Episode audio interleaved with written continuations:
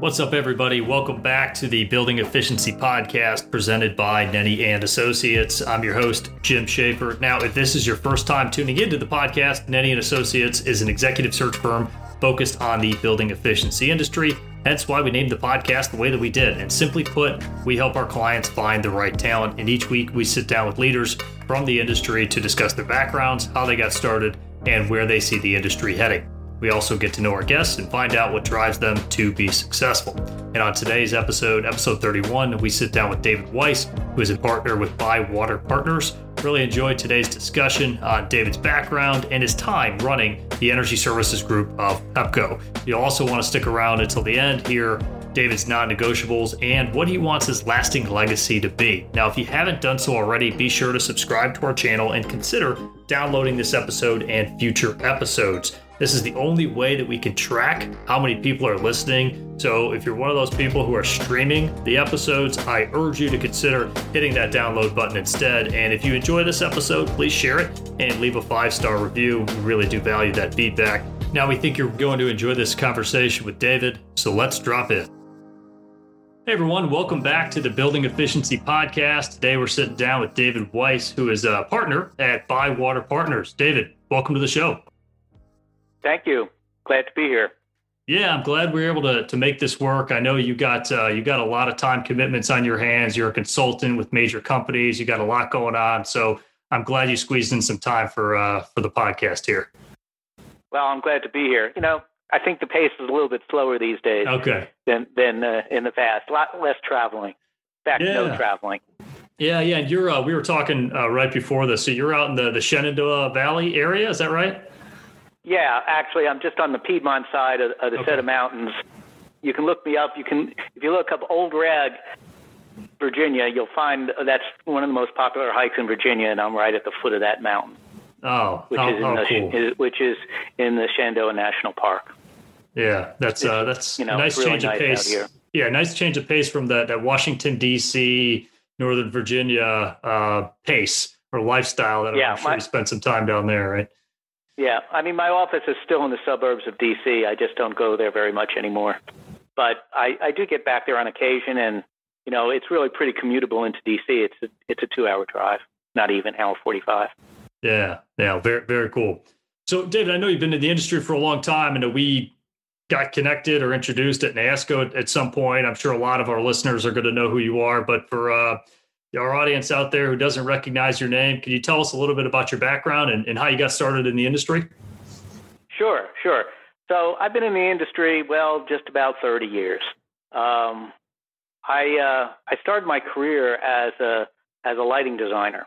Um, I did some theatrical lighting, some discos, but I did a lot of work in architectural lighting and worked with some uh, pretty. Um, I was working at a couple of consulting engineering firms in their in their lighting design department. Worked with some uh, really well known um, architectural companies like I.M. Pei, Skidmore, Owings and Merrill, and Gwathmey Siegel, and um, we were de- designing the inside and outside of um, skyscraper in New York, both you know office lighting inside and lighting the outside of buildings, and, and that was pretty cool. But uh, in the early 90s, uh, there was a pretty big recession that hit, and there's very little construction work going on. So uh, uh, one of the small contracts we had was with the New York Power Authority, just helping out a company that no longer exists called BMC to um, to do to help them with understanding lighting retrofits.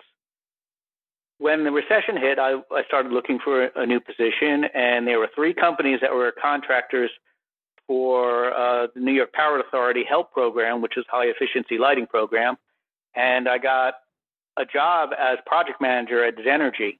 And Xenergy was one of the uh, sort of founding companies that started the energy efficiency industry. In fact, they really were one of the people who invent one of the companies that invented uh, the energy audit. Hmm. And so I took over, and in four and a half years, back in 1990 dollars, we did about $65 million worth of lighting retrofits in city, state, and county facilities throughout New York. And, uh, you know, and, and, it, and that led on to uh, going to Pepco. But uh, I do want to say that the first the first um, energy efficiency project I ever visited was Sing Sing Prison. Um, and uh, that was quite an experience beyond just uh, just being in energy efficiency lighting. In fact, at, during that time, we did a bunch of New York State prisons. Pretty interesting stuff. But, so you were uh, doing the audits then. You were you were walking through. That was probably quite the experience. Yeah, I was, actually what I was doing back then was I ended up running a group of uh, oh, I don't know how many people, with maybe 15 people of lighting auditors, engineers. In fact, um, and then you know construction managers. Just it was a mini ESCO is really what it was. We hmm. weren't doing pay for performance, but um, we were doing lighting retrofits and being paid by the New York Power Authority, who was financing it for their customers. Um, so it was really the beginnings of you know the industry. The industry started a little bit before that, but it really was when the industry started taking off because that was when T8s and electronic ballasts came into effect and, and compact fluorescents. And, you know, in fact, there was such a shortage of ballasts back then that we actually opened up a warehouse and started hoarding them. And I'd spend half my day trading ballasts, you know, two lamp ballasts for four lamp ballast with some company in California doing the work so that we could all get our work done because they just weren't being manufactured very quickly at that point. It was really the Wild West, actually, in a lot of ways. But, um, you know, after five years at, at Xenergy being the project manager of this uh, of this lighting retrofit program, Xenergy was beginning was was going to be sold, and um, it looked like my position was going to go away. Um, so I ended up. Uh, my boss actually connected me into uh, Pepco. That was just opening up an ESCO. In fact, I was the first professional hired from outside the utility to help them start up their ESCO. And my title there was project manager because that was my title in my old job, but there were no projects to manage. So one day I was walking by um, the government printing office, the U.S. government printing office in Washington, D.C., a really old, decrepit building. And I looked in the window and I saw really big, fat fluorescent lights. I thought, you know, Pepco right now is not, their business plan doesn't include selling to the federal government. And that's not a really winning strategy in Washington, D.C. So I walked into my boss's office and I said, let me take over and, and start selling to the federal government. And that was really beginning of what at that point was called area wide contracts. Um, now it's called UESCs, and we developed those things as we went along. And uh, we did a lot of work really fast for the federal government because there were no rules and regulations in place. And the other thing that was interesting, all those large buildings around the mall, they all installed their their air conditioning, which was like 3,000 tons per building of air conditioning between 1955 and 1965, because that's when Congress allowed them to do it. And guess what? They all needed new air conditioning, and they had no money to do it. And we started getting contracts pretty quickly doing these huge air conditioning systems, replacing, you know, tons, tons, 3,000 ton chiller plants right and left. And that's how we got started. Sounds like a perfect recipe for an energy performance contract. That's what it was. We were, and, and, and, and once again, you know, the bureaucracy around doing UESCs and the bureaucracy around doing um, ESPCs, which were just starting up, wasn't there. So, you know, mm-hmm. everybody was just making up the rules as we went along. It was a fun time. It was really a really interesting time. And we did a lot of work. We did a lot of work pretty quickly. Yeah, so walk us through, you know, that was that was kind of how you initially got started at Pepco and obviously you, you kind of rose the ranks. You had a really long career there, I think 17, 18 years, eventually, you know, running the entire group as a president, COO. I guess walk us through, you know, what led to you know, how did you progress within the company, and then maybe walk us through like your your last role there at, at Pepco and what you were ultimately responsible for? Around 1999, well, actually the the partnership started in '97. We partnered up with a company called Viron, which today has turned into Engie, to do an unsolicited proposal for an energy savings performance contract for five Army bases in the Washington region. Um, and we really literally invested several million dollars in developing this pretty large, at that point, performance contract. And it took really three years to to develop and, and close, but we did get the whole contract. It was big. Um, it was it was announced in the Rose Garden of the White House by President Clinton as the largest performance contract ever awarded, practically one of the first performance contracts ever awarded. And it was $70 million worth of construction and operations and maintenance for 18 years on all the equipment we put in. Um, and that really catapulted me to pretty much running the company when the the, the uh, executive from Pepco retired. I, I, I, took over running the ESCO. It was, um, you know, we turned that into a, a, we turned that little that contract for the maintenance into a maintenance company, doing maintenance work for other performance contracts and other contracts. We built out, uh, we took our federal government ESCO and we, we, we concentrated on becoming, uh, doing mush market uh, contracts. And we had some very large contracts with school districts, um, had very large contracts. And we, we pretty much ended up being a um, kind of East Coast ESCO. Um, we talked about ourselves being nationwide because we did a spattering of other work, but most of our work was really in the mid Atlantic states, you know, so I grew the company. I, when I took over the company, it was about a $20 million of revenue per year. And when I left the last year, we were up at about $175 million of revenue. We made a few acquisitions over that time, but about maybe 60% of that growth was, was organic. Um, we ended up buying out Viron of that contract when, you know, they were being bought and sold a number of times and we also ended up uh, acquiring a uh, thermal energy system in Atlantic City, and uh, I ended up running that too.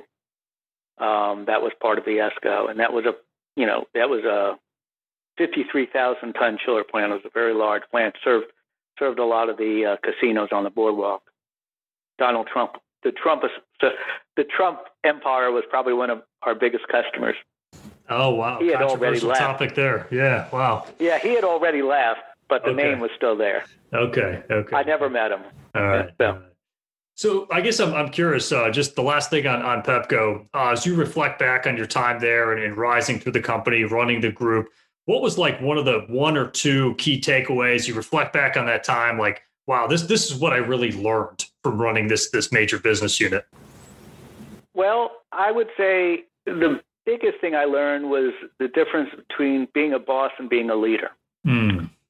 When I first took over, I was a boss, and I used to, you know, tell people what to do. Um, and by the time I left, you know, I was I was president for 12 years, and by the time I left, I think I had changed into a leader, where I would, you know, empower people to do what they do best and really try to view my role as a supportive role for making them successful. Because if they are successful, um, I was going to be successful and the company was going to be successful. Uh, another way I grew between being a boss and being a leader was at some point during that, for a three year period, I was a, a scoutmaster of a pretty large scout, Boy Scout troop in uh, in uh, Northern Virginia, and you know, and that's what scouting is all about is about teaching leadership. And I, I think that really helped me change the way I worked with people, being a, a scoutmaster and and taking what I learned there and and applying it to to the business. And you know, and and, having a business where you um, you're trying to empower people from the ground up also means that um, having a diverse business uh, is good because it gives you lots of different points of view and and and ways of looking at things. And uh, and you know, I think at the end, the people who worked at Pepco really liked working there. Found it a a real good experience, real good life experience for them, as it was for me. Um, you know, I had decided to move on because the the corporation, you know, it was owned by the utility in Washington D.C., had become real risk adverse, and they had st- started asking us to not do projects. And it, I just it, it just became a little frustrating for me.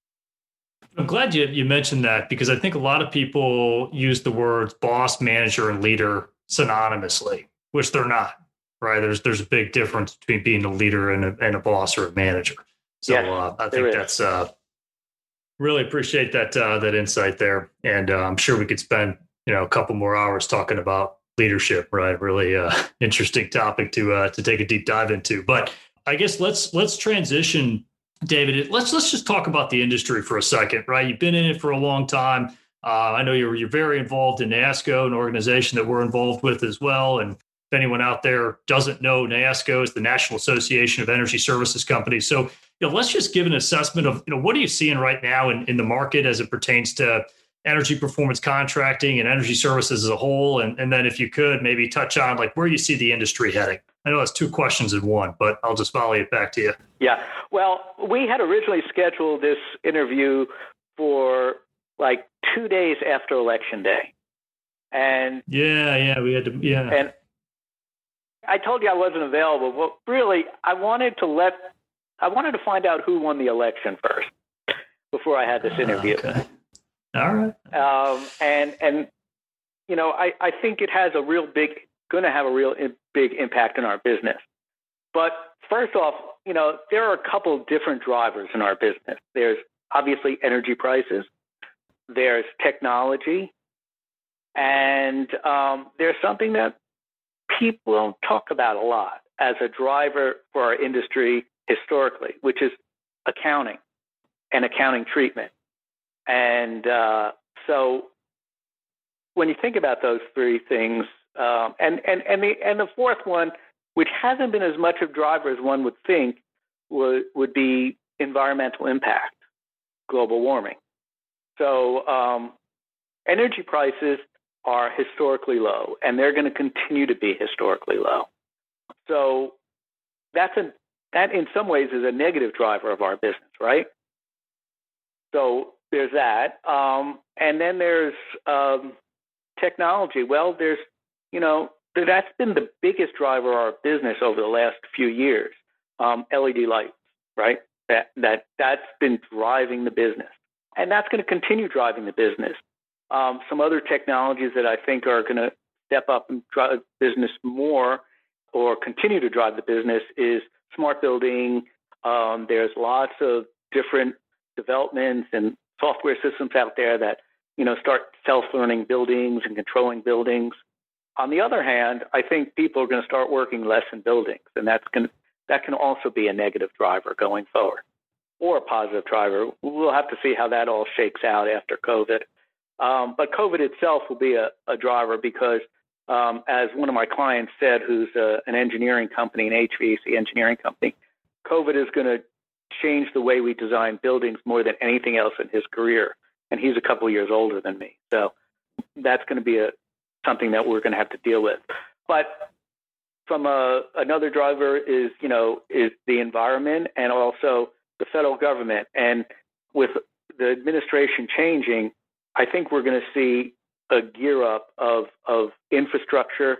And I'm pretty sure where our industry is going to be a big part of, of, of, of that infrastructure. And I think we're going to see um, the federal government business uh, you know, once again, increase like it did year, uh, you know, under uh, the Obama administration.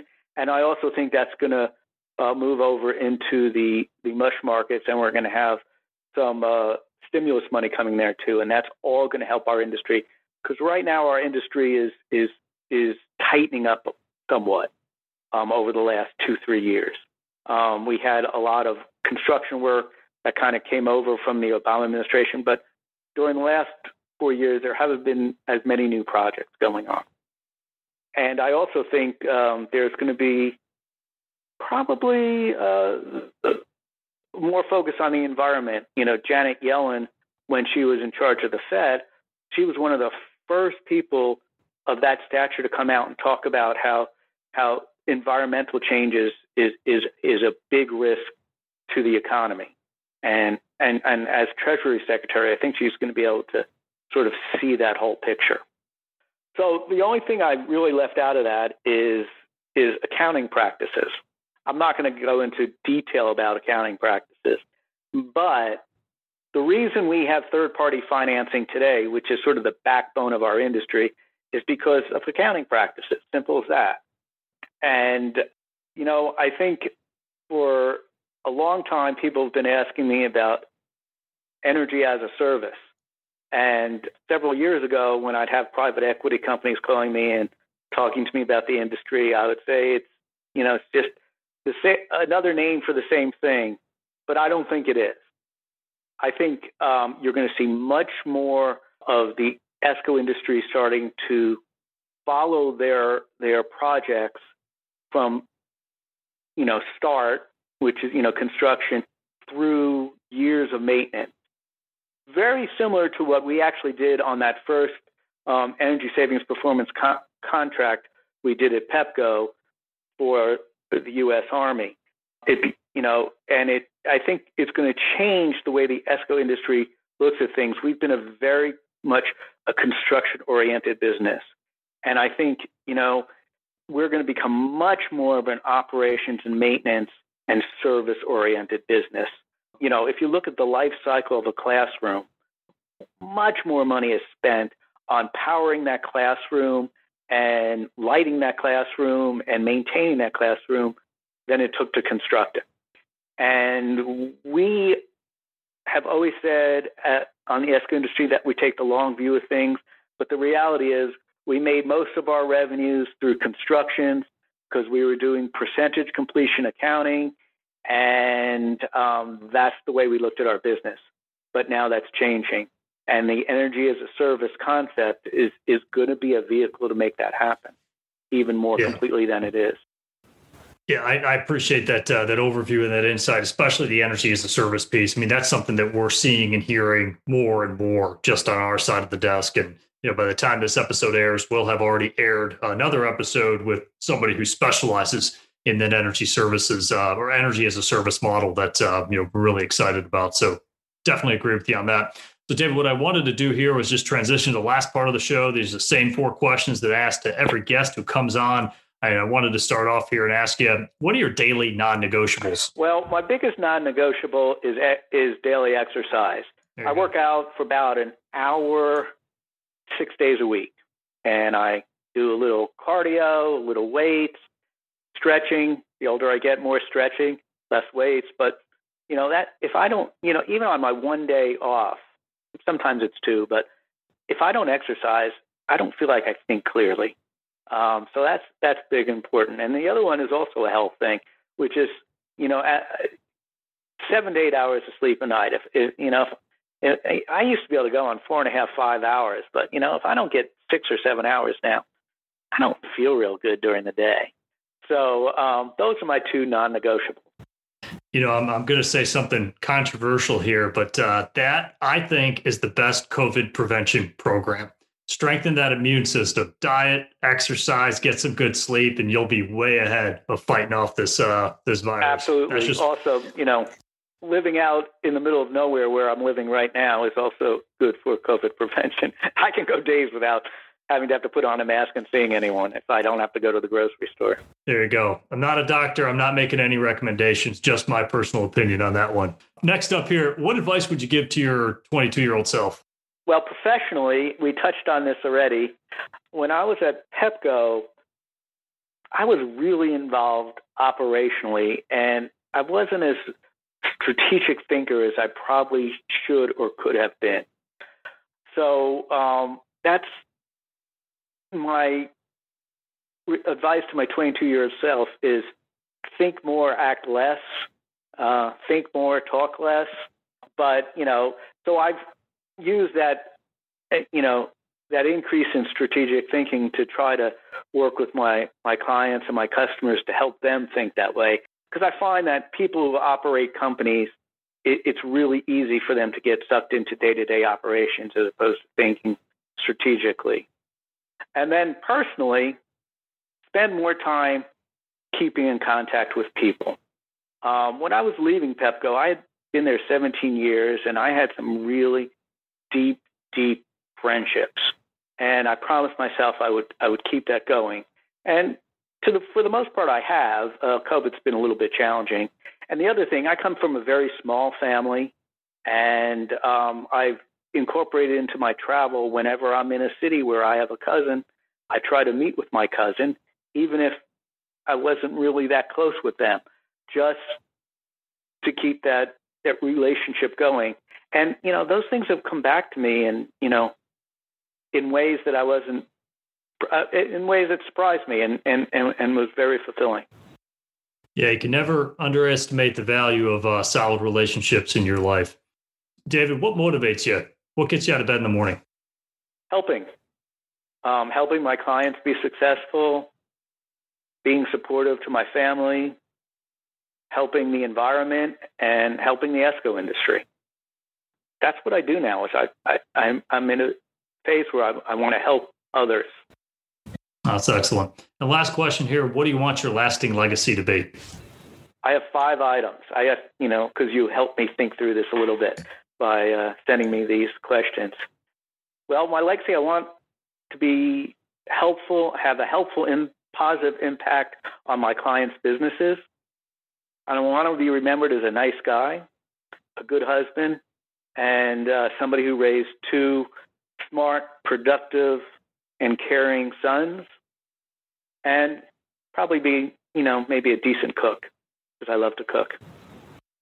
Well, I think that's a perfect way to, to wrap up the show here. So, David, thanks a lot for the time. Thanks for coming on the podcast.